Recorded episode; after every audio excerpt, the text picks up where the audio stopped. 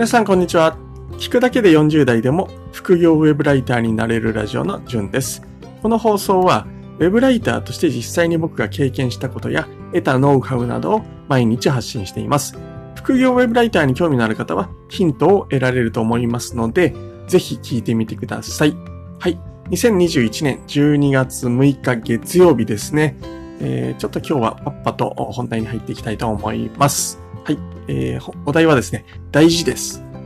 リサーチ時間で web ライターの収入は決まります。ということについてお話ししていきたいと思います。この放送は、リサーチって大事なの？っていう疑問を持った人、そんな人に向けた放送です。聞くとですね、執筆速度が速くなって、交渉せずに時給がアップしますよ、しますよって口が回ってないな。はい、しますよってことで、えー、最初、今日の放送はですね、最初にリサーチの重要性、で、次にですね、えー、僕、昔の僕、あなたが、ライティングが遅い原因、そういったことについてお話ししていきます。リサーチって結構奥が深くてですね、話長くなってしまうので、えっと、明日、明後日もリサーチについて話します。明日、明日、明日はですね、リサーチすべきものと、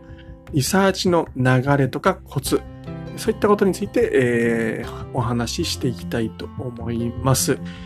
はい。ではですね、えー、まずですね、えー、ウェブライターにとってリサーチとはっていうことなんですけど、すごく大事です。で、これなぜならば、リサーチに時間をかければ収入がアップします。はい。なんでかっていうと、リサーチをすることで、トータルでの執筆時間が、まあ、早くなりますし、記事の質がアップするから。なので、えー、リサーチはすごく大事ですし、収入がアップするので、ぜひやりましょうというお話なんですけども、これ疑問としては、リサーチに時間使っちゃうと執筆が余計遅くなるんじゃないのっていうふうに思うかと思います。実際ですね、僕も昔はそう思ってました。ただですね、えー、リサーチに時間を割くようになってから、僕はですね、あの、実を言うと時給がアップしました。はい。で、これですね、まあ、リサーチに時間をかけるのはもったいないっていうふうに思うかもしれないんですけれども、まず一回やってみてほしいなっていうふうに思います。逆にですね、えー、のし、まあ、もう一回になるんですけど、繰り返しになるんですけども、執筆時間が減らせます。で、あの、僕がですね、ウェブライター初心者にお勧めしている本で、20歳の自分に受けさせたい文章講義っていうところ、本があるんですけれども、この本すごいおすすめなんですけど、そこの中にもですね、あの、すごくいい、えー、このリサーチに関して言葉がありましたので、抜粋させてもらいます。で、はい。で、読みますね。こと、文章になると、いきなり書き始めてしまう人が多いのです。たまたまうまく書き上げられればラッキーですが、迷い始めたら最後。人は何時間でも好きなだけ迷えるもので、無限に時間を費やす羽目になります。っていうふうに書いてありますね。要は、これ書く前の準備でやっぱり文章って決まるんですよね。で、ししかもですね、しっかりとリサーチしていると、まあ、記事の質も上がりますし、編集者さんからの評価も高くなります。なので、執筆が早くなる。まあ、リサーチをすると執筆が早くなるし、編集者さんからの評価も上がるので、まあ、収入がアップしますよっていうことなんですね。なので、まあ、結論から言うと、記事を書く前のリサーチっていうのはすごくすごく大事ですよというお話です。はい。で、で、次ですね。あの、ライティング、まあ執筆をですね、あの、早くなるまあ、リサーチをすると執筆が早くなるっていうのは分かったけれども、じゃあなんで執筆が遅くなるのかっていう原因についてちょっとだけ話していきたいなと思っております。まずはですね、よくあるウェブライティングが遅い原因っていうのは2つあります。はい。リサーチに、今度ですね、はい、このリサーチ自体ですね。リサーチに時間がかかってしまっている人という方と、執筆が遅い人執筆自体が遅い人ですね。まあ、この2つのタイプの方がいらっしゃるのかなっていうふうに思います。なので、えー、まあ、あるいは両方って方ももちろんいるんですけども、どこに時間がかかっているのかっていうのを把握する。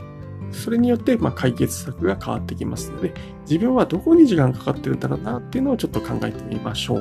はい。で、まずですね、リサーチに時間をかけているのに、トータルでも遅い。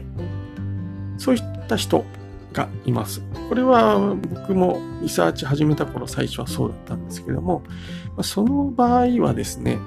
リサーチする、方法とかですね、リサーチするもの、あるいはリサーチする場所、これが悪い可能性があります。はい。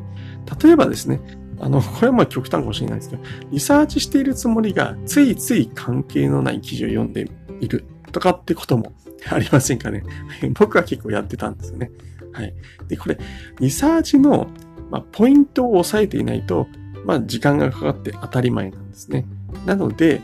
まあ、しっかりと事前にリサーチすべきもの、あるいはですね、それにリサーチしたものを書き出す場所、これをしっかりと決めておくことで、まあそういった問題っていうのは解決できます。はい。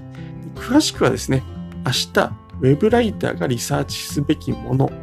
6つというのと、リサーチのコツと流れという話をしたいと思います。明日までちょっと我慢できないよって方はですね、いつも通りブログを概要欄に貼っておきますので、そちらから、えー、リサーチすべきものとかですね、そのコツ、流れなんていうのを読むことができますので、読んでみてください。はい。次ですね、リサーチに時間を対してかけてない、あるいはかかっていないけど、ライティングが遅いっていう方もいらっしゃるかなっていうふうに思います。これは、まあ、先に結論を言ってしまっているんですけども、先ほどですね。これリサーチに時間をかけてないのが原因で、えライティングが遅いんですね。はい。で、これ正しくリサーチに時間をかければ、先ほど言った通り、記事の質は上がりますし、トータルでのライティング時間っていうのは短縮できます。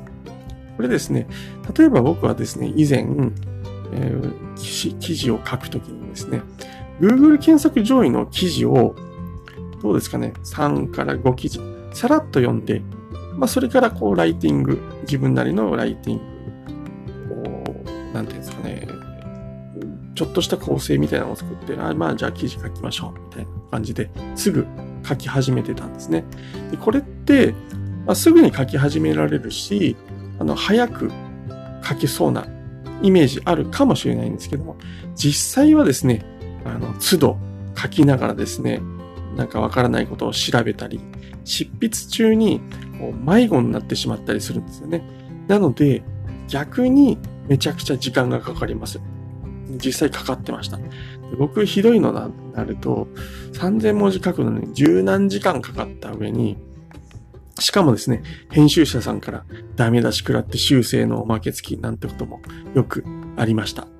で、まあ、3000文字に10時間っていうのは、十何時間っていうのは、まあちょっと極端かもしれないんですけども、まあいずれにしろですね、しっかりとこのリサーチをしていけば、えー、こういったことって防げるんですよね。はい。リサーチはですね、僕は一番時間をかけてもいいのかなっていうふうに思います。で、具体的にどんぐらいかけてるんだっていう話なんですけれども、これ記事によってももちろん、うん、一概には言えないのかななんて思うんですけども、イメージとしては、執筆するトータル時間の半分ぐらい、あるいはですね、あの、ちょっとわかりづらいよって人は、まあ、2、2、3時間、2時間ですね、最低でも、リサーチに費やしてみてください。これですね、あの、全然変わってくるというふうに思います。ということで、ちょっと今日ですね、特になんか、リサーチについてはいろいろ話したいこといっぱいあるんで、えー、10分だとなかなか厳しいなと思っていて、明日に分けるんですけれども、なので少し話にまとまりのない感じになってしまったかと思うんですけれども、えー、本日のお話はえ以上となります。大事です。リサーチ時間でウェブライターの収入は決まります。ということについてお話をさせていただきました。えリサーチの重要性とですね、あとライティングがえ遅いという方はですね、えリサーチをしていないとか、リサーチの方法が悪いんじゃないかっていうお話でした。はい。え、本日も配信を聞いていただきましてありがとうございます。今後も